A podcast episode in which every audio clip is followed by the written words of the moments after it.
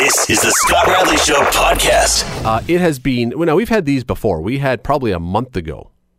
There was a council meeting with delegation after delegation after delegation. I think there was thirty something. Well, tonight there was over. Today there was over fifty.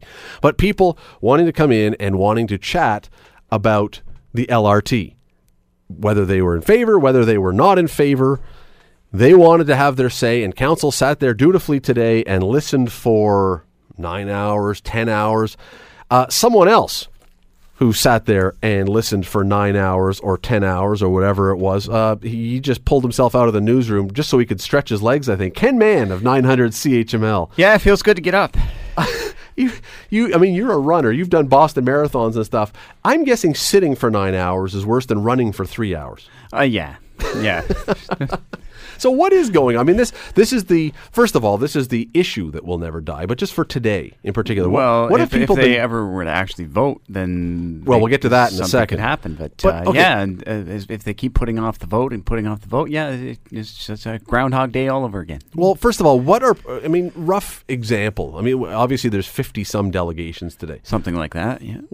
Give me a couple examples of what people have been saying because they've had very pro and very con in there. So give, Very give me- much, and probably a fairly even split. To be fair, a Okay. lot of a lot of pro um, speakers at the start uh, seem to be more against towards the end. I think it probably balanced out. I, I didn't really take account. So if you was- had to pick a favorite then, a favorite topic for the pro people, what was the big thing or one of the big things that they're at this point, which I think we must have heard everything by now, but what was the big rallying cry today for the pro delegation? Well, a lot of uh, uh, people who've invested, started businesses in the city, the, the Chamber of Commerce, uh, their message very consistent. Uh, take advantage of this this billion dollar uh, investment that the province is, is willing to make, and and and and build this line, and, and we'll see all of this uh, growth and, and economic uplift along you know, throughout the lower city along along the proposed line, and uh, it'll increase the tax base and ease the ease the tax burden on all the other residents throughout the city. And, So it's rainbows and move unicorns if we get it. and the future uh, is is in our hands. Okay, you know, so- that that kind of a message, of course, on, on the pro side.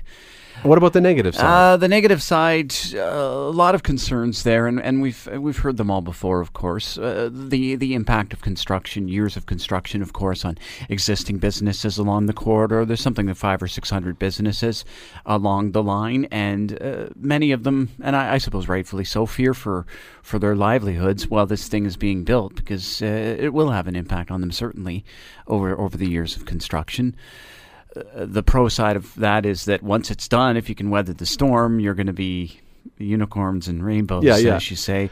But can they all survive that process? And a lot of them have that worry. There's there's also worries about creating just traffic chaos throughout the lower city, not only during construction, but once the thing's complete. Um, some people f- feel like uh, the city is creating a problem where no problem exists now in terms of movement of people throughout the city. Uh, what else is there? This is all. Let me just interrupt you for one Yeah, sec because sure. I promised people that I'd give you an update. Uh, one nothing for the Capitals. Uh, three and a half minutes into the game with the Leafs tonight. So there's your there's your depressing update right off the bat. but That's it was okay. two. it's not it the was third two nothing. period Fat. That's the yeah. Leafs' uh, strength apparently now. But this this were honestly, did you hear anything today that we haven't heard 150 times before? Was there anything new in of all the delegations? Was did anything make you sit up and go, "Wow, I never thought about that"? I don't think I don't think I heard anything that I hadn't heard before. Um, some allegations that there's some bullying going on on the on the uh, yes LRT side, and That they're bullying the no they're people? bullying the the no people, uh, the business people, and you know boycotting their stores and and uh, threatening them that way. That yeah, that that, that was a little bit new and disturbing to hear. But uh, uh, you know, this this thing has gone on so long that I think people are just frustrated. Was there a delineation that you could see or that you could tell in the age of the people who are on either side? Because this has been positioned recently as millennials, yes, old people, no. Is I that think clear that's from the very delegations? Real. I, I think that's very real, and it does show up. Uh, definitely, the, the younger people when they speak, they're they're generally for, and, and it's the it's the older people, the people with established businesses as such, and a, a lot of them have the concerns and, and are opposed. Uh, not necessarily opposed to LRT overall and the idea of LRT, but this uh, the way this is structured, just in, in this particular case of this project. So what happens? I mean, this meeting today is to accept the environmental assessment that has been done. Now they're just well. first of all, uh, as, Okay. uh, we were just discussing this before you went on air. Um, Councillor Whitehead just just before seven o'clock indicated that he was going to move a motion after they have received Paul Johnson's. Uh, report and he's presented s- some answers to some questions that they'd asked him to come back on. But Councillor Whitehead has indicated that he's going to move to uh, defer the decision once again uh, until next Wednesday's council Debate and decision. Uh, Or will yes, they debate that's right, tonight? Because if he, if he puts the motion to defer after the presentation, that would cut off uh, Okay. debate. So yeah, it looks like this is probably heading over to next Wednesday for a debate and a vote. Um, where his reasonings for that was that they just spent nine hours listening to delegations and they're all tired. And you can't make good decisions when you're tired and everybody's um, all in a kerfuffle based on the last. that they need and this this second uh, this second part of this argument doesn't really add up to me but they need time to digest what they heard from the delegations today based on the that last might be super true meeting, except that we've heard all of those delegations Yeah, I was going to say, based on the last super meeting, because they had about a couple of weeks ago, they had another one like this with delegations that went on forever. Whether you agree with Councillor Whitehead's position on the LRT or not, is his comment about the fact that nine hours of listening to delegations, you're weary? Is that a fair case to make? Are you weary at the? Could you could you debate for three hours right now and make a wise decision? I don't think I can listen for another three hours. but no, but um, and you know what else creeps into the back of my mind on this when he moves to uh, defer, and of course I'm not the only one who's going to have this thought. Is at the last council meeting, um, Aidan Johnson had accused those who are undecided or opposed of trying to kill this project through death by delay. Was the exact phrase. Uh, that kind of creeps back in your mind every time they start to push this ball down the road a little bit further again. Uh, that that that allegation is out there too. So we'll see. I, I I don't know that that's necessarily the case, but whatever the case, they are probably looking at next Wednesday now for for a decision. So that puts it off another another week, and. Mm, it just you know every time they do this, it, it makes it more difficult to, to keep meeting all the timelines and to get the, the contract out there and to get construction started by 2019, which is the idea. And of course, we move closer and closer to the next uh, provincial and municipal election we as do. well. Uh, by the way, uh, four and a half minutes in, two nothing for the Washington Capitals. Alex Ovechkin just scored, so a repeat of last game's start. We'll see if it repeats the whole game if the Leafs come back. But anyway, um, Oh, there. Uh, at that. uh, two to one. There you go. You called it. All right, two to one. Well, they're already back on track. So, uh, one of the things you just mentioned, though, and I don't want to keep jumping back to the Leafs, but they're scoring goals at a frantic pace Hey, here. are we in? Five minutes in? Yeah, five minutes in, and we got three goals. It's more action we had all day. You mentioned that the provincial election is coming up, and this is one of the great concerns of the yes folks. That if this, as Aidan Johnson said, Councillor Johnson said, the death by delay, that if we get to another election, or even leading up to the election, that this thing could get squelched. We've heard in the last couple days a lot of talk about Kathleen Wynne, whether she will stick around or whether she will not stick around. The fact that she now says she's going to be here, but she needs votes. Does that, in your mind, make it more likely that there's not going to be a lot of the, the yes people have been worried that she or someone in the liberal government is just going to say, fine, if you don't want it, we'll just take it away. While this is being delayed or drawn out a bit, it seems to me that would indicate she's not going to say all of a sudden the billion dollars is gone, not right before yeah, an election. I don't think that would happen unless council actually took Actually killed to it. say no. Uh, in some form, we don't want the the billion dollars. And then the province would gladly say, okay, there's uh, five other Municipalities. apparently that would like this money, so uh, we'll we'll go give it to somebody else. But until that was to happen, I don't think y- you would see that happen. And and I mean, Ted McMeekin was back in the audience watching for a while today. The transportation minister was there as well. So the province is keeping an eye on it. I, I, apparently, there were a number of and of course, it's not there. just the provincial election that becomes a factor; the municipal election as well. Because if they haven't started uh, construction yet at that point, if you have a new city council in place, then it becomes a simple yes/no uh, Majority. majority vote to to change the project, right? Rather than two thirds, which is what they look at during the current council term. I know you got to get back in there to catch the rest of this, but let me just ask you one more thing before that happens. You have followed municipal politics for a long time as well. Do you sense with because there is a clear division right now with the councillors, the suburban everyone knows this. I'm not saying anything new. The suburban and the mountain councillors tend to be, except for Lloyd Ferguson, With the exception of Lloyd, yes. tend to be no. The downtown councillors tend to be yes. With the exception of well, he's Chad not really Collins. downtown, but Chad. Yep. So, do you see though any of those councillors who, based on their position on this, would actually really be at risk in the coming election?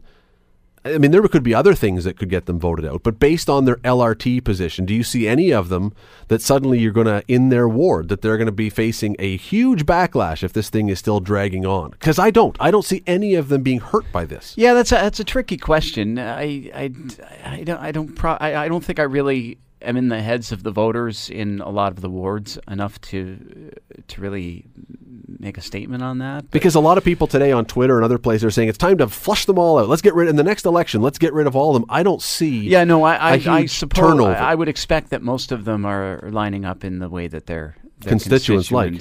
like, or at least fairly even in, in some cases, maybe anyway. So I yeah, Yeah. I don't think anybody's putting themselves at grave risk here. Ken Mann heading back into the newsroom to follow whatever is left. You'll uh, you'll be hearing Ken on the news tonight, tomorrow, all day tomorrow, un- until he collapses from LRT Yes. fatigue. if you haven't reached yet, Ken, thanks for doing this. Thanks very much, Scott. We will uh, take a quick break here. Go to uh, go to a break, and when we come back, I'll give you the quiz question again. Give you some time to think about it. It's a tough one tonight, which is why we're giving you two ballots in the draw. It's a double point question tonight if you can get this one right. You're listening to The Scott Radley Show, weeknights from 7 to 9 on AM 900 CHML. Right at the top of the list is a social sports story. And when I say social, I don't necessarily mean social. Well, yeah, you get what I'm saying. The Saskatchewan Roughriders today released defensive back Justin Cox after an alleged domestic violence incident.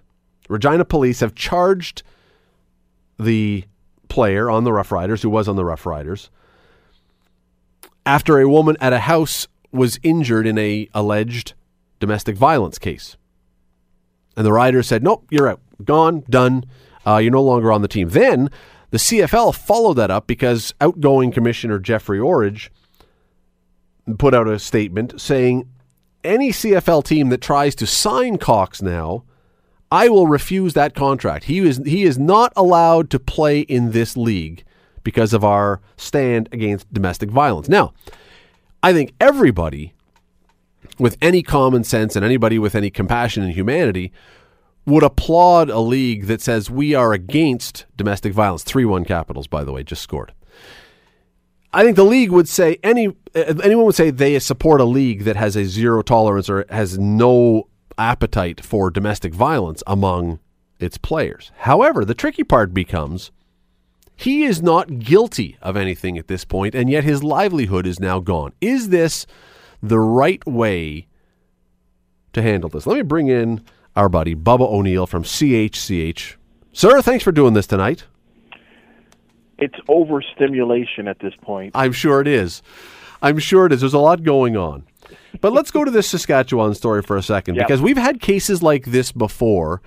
And some teams have said, no, you're gone immediately because we don't tolerate this. And others have tried to handle it somewhat differently. What is the right way to handle something like this? Is there a right way to handle this? I think in this situation, or I shouldn't say in all situations, Scott, I think uh, need to be um, examined on an individual basis.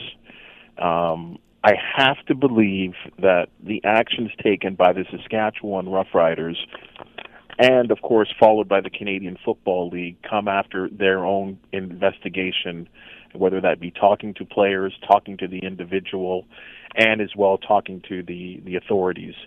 Um, there are cases that have that have come across, and we've seen in sports where they're not maybe as cut and dry, and teams have said, "Look, we're going to let the law take its due diligence and due course, um, I'm going to say Patrick Kane for the Chicago Blackhawks were, was an individual that the, the team allowed him to continue training camp at the time. And then there's times like this one where the teams and the league have severed the, their relationship with the players. So I think it's an individual thing, Scott, and I think that's probably the proper approach. See, I I still think that the for me the best way a team handled it, which they then went and completely muffed up afterwards. But the best way that a team has handled this was when Slava Voinov of the Los Angeles Kings had a similar situation, at least a similar charge. And the team said, listen, we you're not guilty of anything yet because this is only an allegation. So you, we are going to pay your salary because we can't really, in good conscience, say you're guilty. But you, because of the nature of this, you are not to be around the team. You're not to be around the rink. You're not to be around the players. You stay far away. You're not really part of the team. But until we know you're guilty, we can't take away your livelihood. And and I looked at that and I went, you know, that seems to me to be the the closest thing to a good balance between the rights of the accused and the rights of the victim and taking it seriously but also saying who knows what really happened? There's only two people who were in that room. And you're right. I mean i, I it, it's a tough situation and that's a tough call scott. What happens um, if he what happens and i'm not suggesting this is the case but what happens if he turns out to be not guilty then his name is cleared and he can continue, continue to go on with his life. I mean, you know, another example comes to mind. Oh my goodness, the Capitals are going crazy. Four to one Capitals. Um, Everyone, come back to the Scott Radley show. The game is over.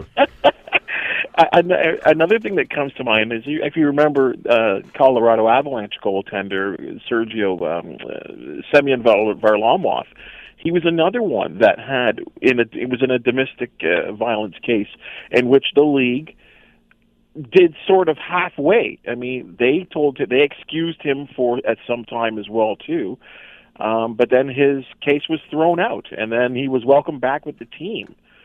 Um, and I have to maintain that it, I think it's on an individual basis. And you're right. If, if if the team looks like they have egg on their face in the end, at least they can say to their fans that we needed to free this situation from our team because it was a distraction. And I know that's a big word in terms of distraction, but it can be when a legal process is trying to go through and a team are trying to win games.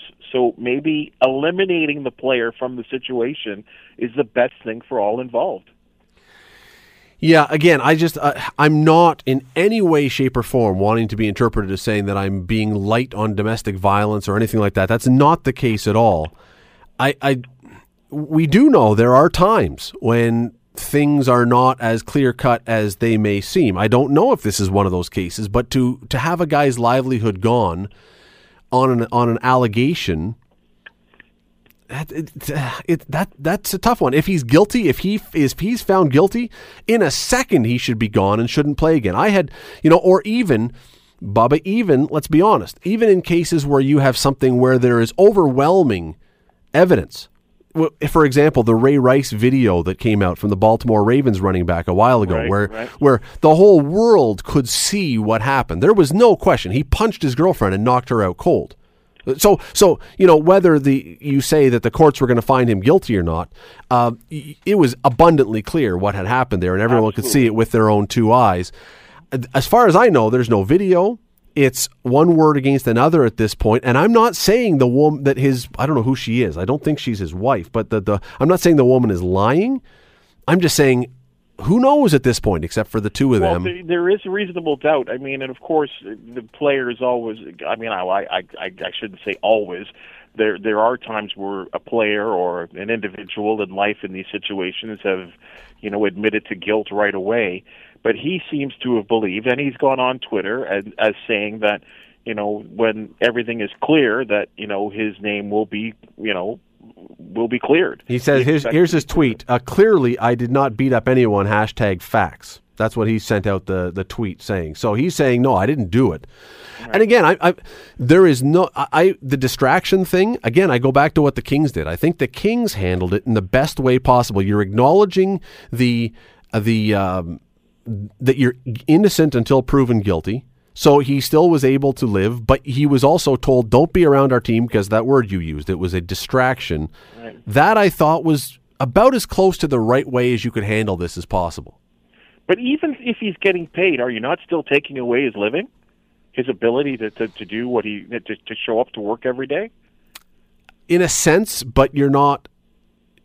His job is not necessarily gone. You've, for all intents and purposes, think of it like someone else who's been put on desk duty or something. I mean, you're yes, it's affected you, but you're you still can put food on your table. And and, and again, I, I come back to the point of if he is found if he's found to be not guilty if, if there's some explanation for this uh, who knows i mean I, it, it's unlikely i'm you know the, the woman was injured by the sounds of it by the report so it's it's unlikely but if it comes back that it was not as described how does this guy he's now been tainted he's been tarred as the the, the wife abuser and and uh, I don't know. It, it's it's a Well, challenging I mean, one to and, me. And, and, and, and in all honesty, Scott, does the league end up with egg on their face? Uh, you know what? It depends who you're talking to. It depends who you're talking to. I think for many people, the and and including you know we're hearing responses from people saying this is fantastic that the league is taking this strong a stand. And there are other people who are saying, wait a second, doesn't he get the presumption of innocence that everybody else in society gets? And that's the that's the question. I mean, look, what what happens if at your station tomorrow someone says Bubba punched me?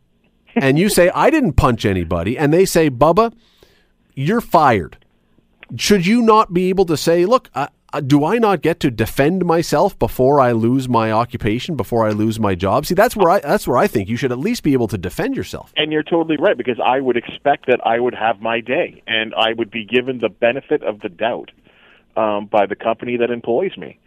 Um, but I think, in Scott, and I, and I don't know if this is fair to say, but it seems to me as time has gone on, especially over the say the last couple of years, and you did talk about a Ray Rice situation, which was something um, that went public to everyone, and everyone seemed to have an opinion about. I'm wondering if sports, as athletes, are being held to a different standard than the general public. I think a lot of people are. I, and, and I use the example of you again. As someone who is a face that represents the CHCH brand, if there was a hint that you had been an abuser of somebody, the company doesn't want your face out there that some people are thinking that's a wife abuser, that's a, a, a female abuser who we're employing. And so I think it is very different if you're a company that has people who are out there visibly representing them. I think it becomes very different than if you were working in a in a shop somewhere or somewhere where you you know you you were you weren't really known. I think I think you're Is right. I think it's absolutely that- different. I wonder, is that fair? Or, or did or did or do I know that when I sign up for the job? Maybe, maybe, but but again, if you know that when you sign up for the job, and someone accuses you of something, whether it's real or not, but let's say for a second, let's just let's just take the one in a hundred chance that this is not what it's described as, and the one in a hundred chance that someone says that you punched them, and it turns out that it's not real. If you signed up for a job, you surely signed up to at least be treated fairly, and maybe maybe he again, there's a very good chance, based on the fact that the police report she had injuries, there's a very good chance that what happened is what happened. I'm, I'm not arguing that, and I'm not saying he's innocent. I don't know what happened, but nobody really knows what happened No, at this point. nobody does. And but we've we have reached. Maybe something it has to do. I hate to throw out the name. Maybe it has something to do with the Ghomeshi trial, with the Bill Cosby thing, with a lot of different things. Although this was happening even before that, that we are we are saying you're guilty. And and I want to say it one more time before we move on to the next topic. If he is guilty, I've got no sympathy. I've got no no I'm I'm not lining up to defend the guy. If he's guilty, he's guilty. He should be done. I just don't know if he's guilty. Uh, hopefully, it the, the truth comes out, and and um, what the um, what the Roughriders did was in in terms of being proactive. Hopefully, that is that, that comes to, to fruition, and that's true, and and everyone can sigh a you know a little bit of relief, and everyone can move on because these are situations that you know. And I've said this a, a hundred times on on the show. On I've said this to you. I've said this on public. That you know, far too many times the world of sports is being I'm going to use the word littered by these situations, and uh, so much now. I mean, for many years in the world of sports, there was never a policy against uh, domestic abuse, and now pretty much every league has some type of policy. As now. it should, as it should, as, as it should. But we went many years without all of that, and these things were never, you know, front page stories. And I guess maybe they should be when they do happen but I, I'm alarmed at the at the amount uh, of, of press that these stories get nowadays. Let's jump to something much, much, much happier than this. Um, today, the induction class for the Canadian Sports Hall of Fame came out. And I got to tell you, there are halls of fame that at times you shake your head at and you say, what in the world were they thinking putting that person in? the Canadian Sports Hall of Fame class this year, Cindy Klassen, who is in the top three Olympians of all time from this country, maybe number one, but certainly in the top three of all time. Mike Weir, who is certainly in the top. Well, I don't know where he is as far as great Canadian sports moments, but he'd be in the top 10. Winning the Masters, he'd be in the top 10 all time great Canadian sports moments. Simon Whitfield, who I got to tell you, I've mentioned it on this show before that moment of him in Sydney running home to win the triathlon, the overhead camera of him reeling in the German guy, was one of the few times I've literally got up off my couch and have been screaming at the TV. Another great moment. Uh, Carol Huynh, the uh, the wrestler who won a few medals, uh, and Lanny McDonald. How, my only question is, how have these people not been in the Hall of Fame before now? Uh, I don't. I don't want to be uh, too critical here, but there's for a long time, the Canadian Sports Hall of Fame was uh, in tattered. It was a mess. Uh, it was um, dying a slow death. The building that sat beside that, that sat beside old exhibition stadium yes, was yes. in disrepair. The old Hockey Hall of Fame. Um, you know, half the two of were it. connected there. Yep. Um, and I think they moved out to Calgary, and I think built a new because- palace. yeah, and, and I exactly. I heard it's a palace, so I, which it should be. Um, so I believe that many years it was basically ignored. So maybe they have a lot of catching up to do, Scott. Because I mean, to induct, I think nine. Uh, there's like there's nine inductions. There year. were some others. I didn't mention them only because most people would not really know them. They were You- you builders, and they were. You're not. You're not up on the 1924 Edmonton Grad basketball team. it- it's a you know what it's a fantastic story they were a fantastic story it was a female it was a women's basketball team and, and if you go back and read it it's a terrific piece of canadian history i just didn't have time tonight to go into the whole details but i would encourage people to go online and read it because it's great um, but no there's Dr. Charles Tator. You, you didn't know much about his accomplishments. again, these are tr- terrific, tremendous Canadian people who've contributed to the sports world, but it's just not something I didn't have time today to go tell. I mean, they all have a story that you could write a long piece about.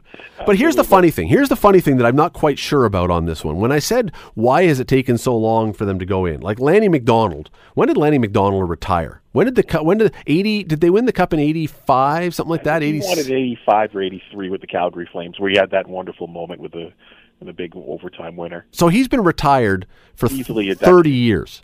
easily. 30 years at least and hasn't been in the Hall of Fame. Now, the criteria, though, on the website, if you go on their website, and I don't know if this has changed and they haven't updated it, but it says you have to have been retired from competition for four years. Well, Lanny McDonald clearly qualifies as being retired for four years. He's been retired for a lot longer than that. Cindy Klassen, though, it says that she was competing until 2015. My math is not great, Bubba, but that's not four years. And I was down at Augusta watching the Masters two weeks ago, and Mike Weir was playing. And I don't know, and he's not. He someone forgot to tell him he's retired. Wait, no, I didn't. I didn't know about this.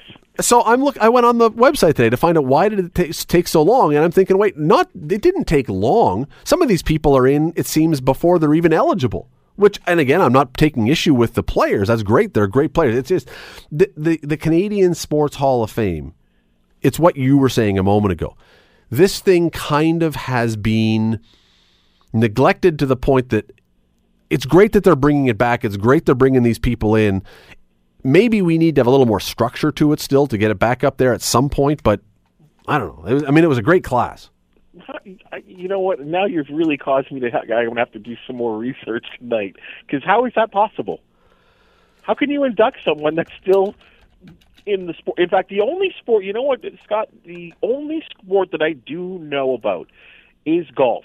Golf is the lone sport that has um, a criteria of not being finished from your sport or retired from your sport, it's actually a certain amount of victories or some mathematical formula. Like guys like Phil Mickelson are already in the Hall of Fame, um, and they're obviously still competing and will probably continue to compete for maybe a decade or more. So that's the only Hall of Fame I know of that where you are allowed in while still in Right. competition. Well, let me read you. This is off their uh, page when it says nominate your sports hero. Induction into Canada's Sports Hall of Fame is our country's highest sporting honor, and Canada's Sports Hall of Fame strives to reflect and celebrate Canada's long and diverse sporting history. So far, so good. Nominated individuals may be deceased pioneers of Canadian sport, exceptional athletes that have been retired from major competition for at least four years, or builders demonstrating a lifetime commitment to the development of sport in Canada. Canada's Sports Hall of Fame invites all sports organizations, regional or sports specific halls of fame, sports historians, and members of the public to nominate their sports heroes. So I'm a little puzzled. I'm not disappointed. As I say, I think the the class that they've got going in there is terrific. I'm just a little puzzled by like when the hockey and we got to go here, but the Hockey Hall of Fame waived the waiting period for Wayne Gretzky and for Mario Lemieux, I believe as well, and I think also for Guy Lafleur, if I recall correctly. I'm not sure, but the point is they don't do it very often. But this one, it just seems like well, we'll do what we want. I'm bamboozled by this, and I think um, a phone call is in order because I, I, I just on a natural curiosity thing, I need to know how this can happen. Well, I mean, there there has to be even if maybe the class, maybe Mike Weir has done so poorly lately they thought he was retired. Who knows? Anyway, we gotta go. Sadly, uh, Bubba O'Neil, you What's can the watch. credibility of it, Scott. I I don't. I don't think it hurts the credibility because the class is so good. That that great class actually gets them off the hook. If this had been a class of you and me and someone else, it would be what in the world are they doing? But listen, I got to run. Uh, thanks for the time. You can watch Bubba tonight on uh, CHCH at eleven o'clock. Appreciate it, Bubs. Always a pleasure, my man. You're listening to The Scott Radley Show, weeknights from 7 to 9 on AM 900 CHML. My next guest, 10 years ago this month, nearly died, very nearly died. On her way home from being out one night, her boyfriend, who'd been drinking and was driving fast, crashed the car and she suffered severe injuries. So severe, in fact, and she will, I think, talk about this in a couple of minutes, that doctors actually recommended to her parents that they consider taking her off life support. Because even if she recovered, she was going to probably be in some form of a vegetative state for the rest of her life with no quality of life. It was very, very, very bleak. And you may have read this story back then. You may have followed this story over the years as it went through court and on and on and on. Well, thankfully, wonderfully, those early dire predictions turned out not to be true. You may have read this week about Rachel Dendekker in a terrific piece that was in The Spectator by Paul Wilson. Uh, I hope you did. If you didn't, you want to. But in the meantime, Rachel Dendekker joins me now. Rachel, how are you tonight? Oh, I'm doing great. Thank you so much. How are you doing? I'm I'm doing wonderfully. I, you know, when I read this story, I, I remember this story from years ago, from way back at the beginning of it, and you know, as you know, I mean, you were there. Um, it was pretty bleak when this whole thing started. The doctors must be shocked when they see you now at where you are. well, they can join the club. Are you shocked? Absolutely. I amaze myself every day. But why quit when this far ahead, right? Uh, well, of course, of course. Did you ever ask your parents? I want to ask you a few things about this, and I don't know how comfortable you are talking about the accident in those early times, but did you ever ask your mom or your dad why they didn't listen to the doctors and why they didn't take you off life support back then? What what made them stick with it and decide not to? Because I can fight. I don't think I asked them, but I know that they would not give up on me. Do you? What is the first thing? And again, I don't know how comfortable you are talking about back then, but Yeah. Um, what was the first thing that you remembered when you woke up in the hospital? Because you were in a coma for a while. What do you do? You remember what what came to mind when you when you came out of that coma back ten years ago? I have no memory of coming out of the coma. What was the first thing then that you remembered? Do you, do, do you go back there? Can you think of that? I don't remember that at all. Did it dawn on you though reasonably quickly that your life had changed because you'd been a cheerleader, uh, you'd been a very active student. I mean, did did it? Did you realize reasonably quickly that things were going to be pretty different? Absolutely. How? What what was it that you started to realize was all was going to be different for you? Everything was different. I had to relearn to do absolutely everything. To talk, brush my teeth, walk is one of the main things I had. It was like being born for the first time. But I'm I was 18. Wow. And and literally like everything that you would have done so easily before was now starting over. Everything that came so natural, I had to relearn a whole new way of doing it. When I first learned to walk, in my head, all I would say is high knee, heel toe, high knee, heel toe, and that's how I learned to walk. So you actually had to think about every step as opposed to just doing it. Exactly. Now, thankfully, and I think you're probably thankful for this too, even though it, affects you, but most people listening will never go through what you've had to go through. And that, I mean, that's a good thing. You wouldn't want that on someone else. Not even my worst enemy. But tell me this, because none of us hopefully or likely will be there. When you were not able to talk, were you able to hear the words in your head and just not say them, or did you have to learn the whole language over again? I, w- I was able to tell myself in my in my own mind. I guess I thought I was talking and everyone could hear me, but I wasn't able to. So was it when you start then to get healthy enough to begin doing some rehabilitation and to start getting back at trying to move your arms and legs and everything again and talk again? Was that an easy emotionally? Was that an easy process or was it really really frustrating then when you're starting this all over again? Honestly, I don't remember what I felt. But I don't remember how it felt to do. But how did you over the years though stay so positive when you were doing this? Because it's it it seems to me that it would have been so hard so many times. How did you stay upbeat about it? Well, I always tell myself one thing every day. The worst did not happen. So why would I stop trying to get better? I've been blessed with the chance to keep on going. But you there there must have been days though that it was very frustrating. Oh, absolutely. But why would I let the bad outweigh the good, right? Were you other than your family and I know you have have family, were there a lot of friends who surrounded you and came and got involved at this point because it's it would be difficult even for some people to to be around and to see someone struggling. Well, when I was in the hospital, I know I had a lot of people coming in and stuff to see me, but that has not been the case recently. I have my few close friends and my family, and that's all I need is the people that really stand by me and don't judge me on anything.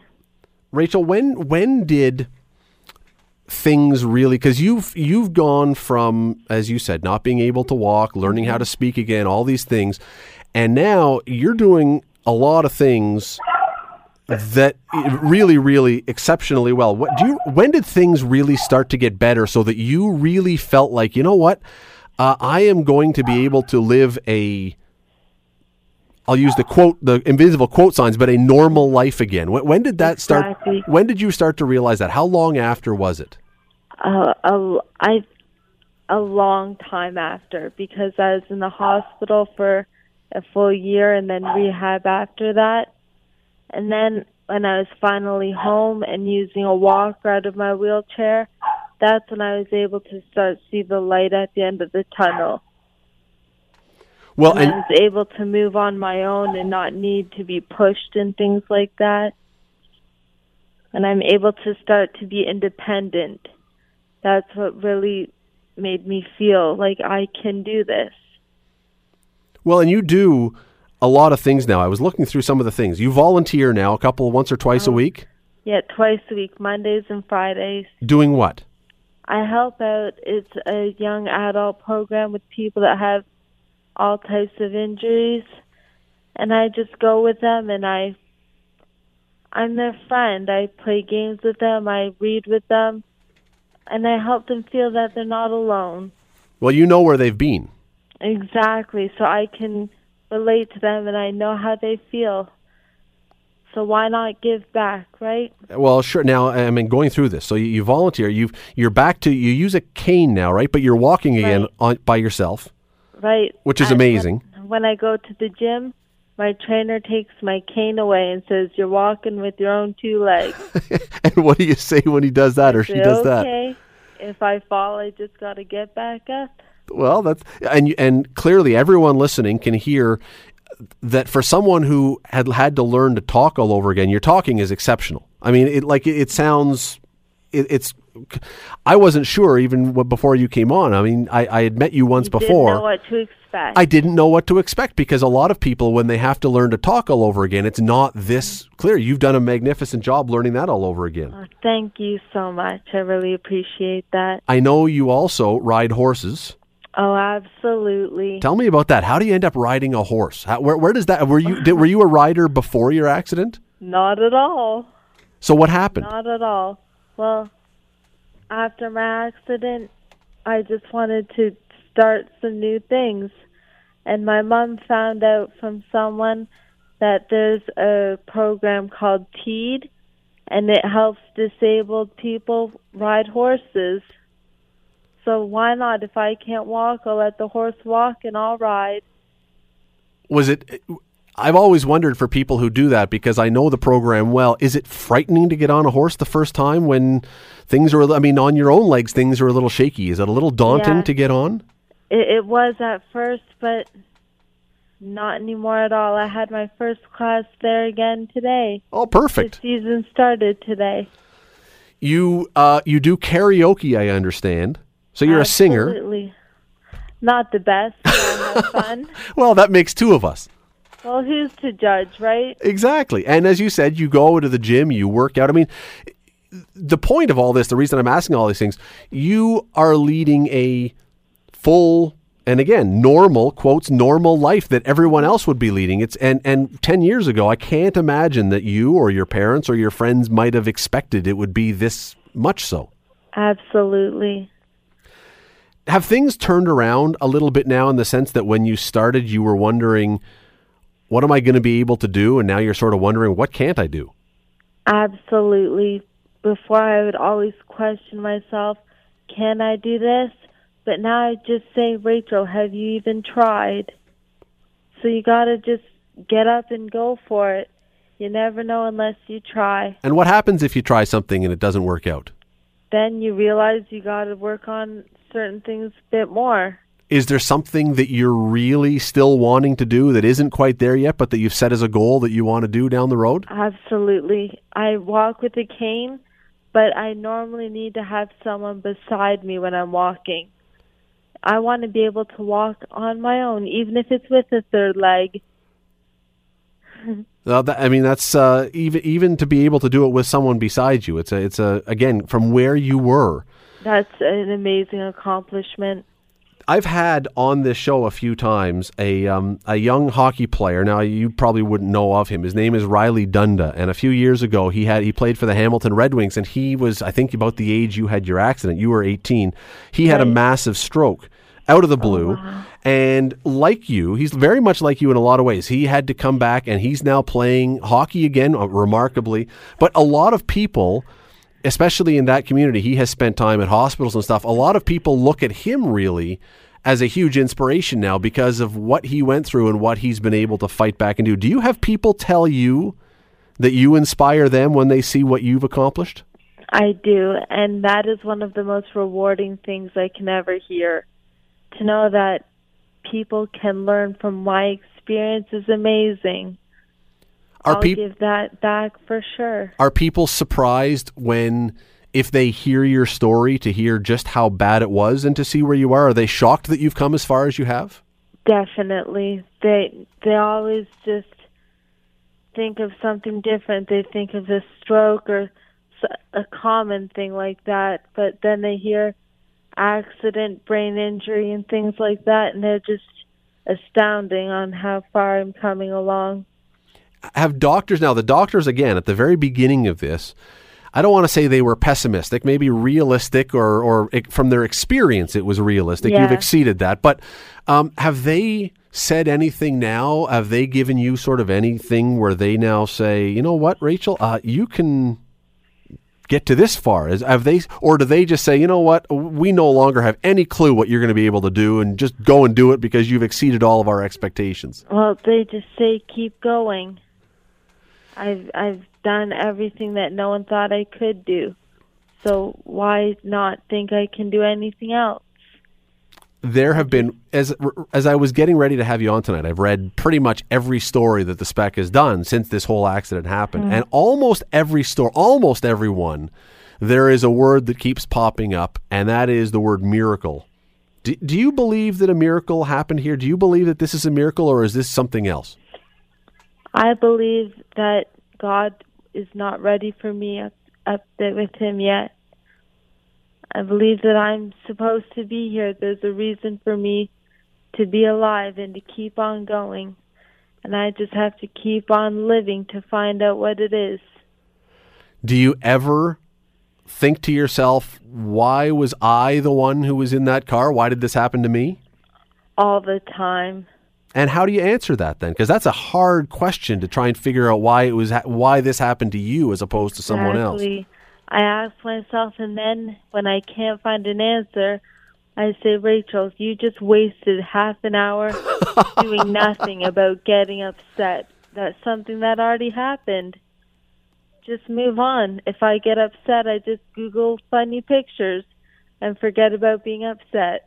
It, it is though. It that is a very I would think a very difficult question though because it's the one it's the thing that it doesn't.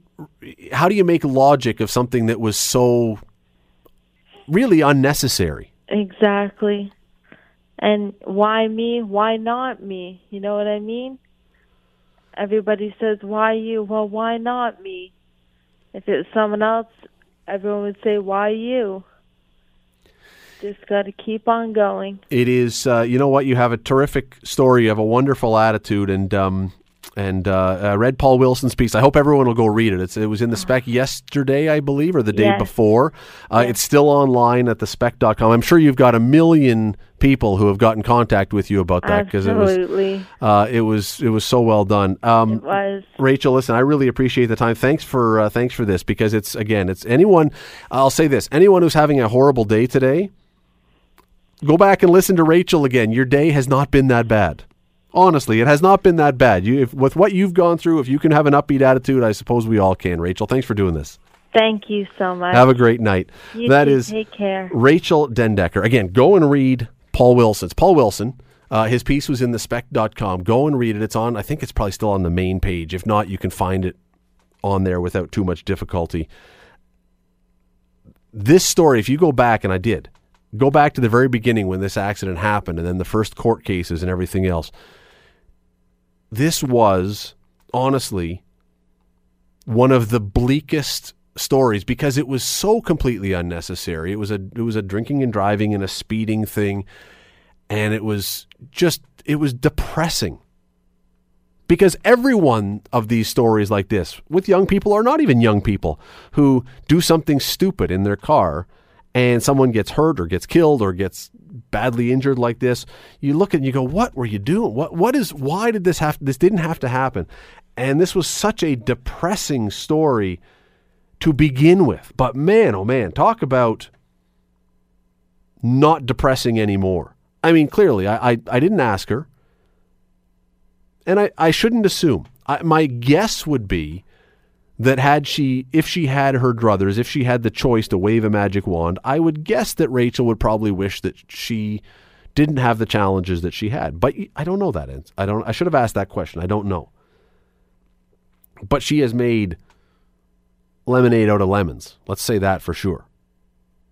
You get handed a bowl of lemons, you do something with it. She has made lemonade out of it. Good for her. It's a, it's a great story. Again, go read Paul Wilson's piece.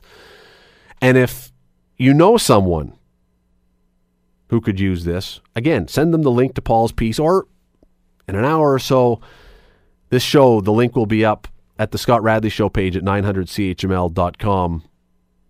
Go find it and send them the link to that so they can listen to Rachel. Really inspirational young lady. The Scott Radley Show, weeknights from 7 to 9 on AM 900. AM 900 CHML.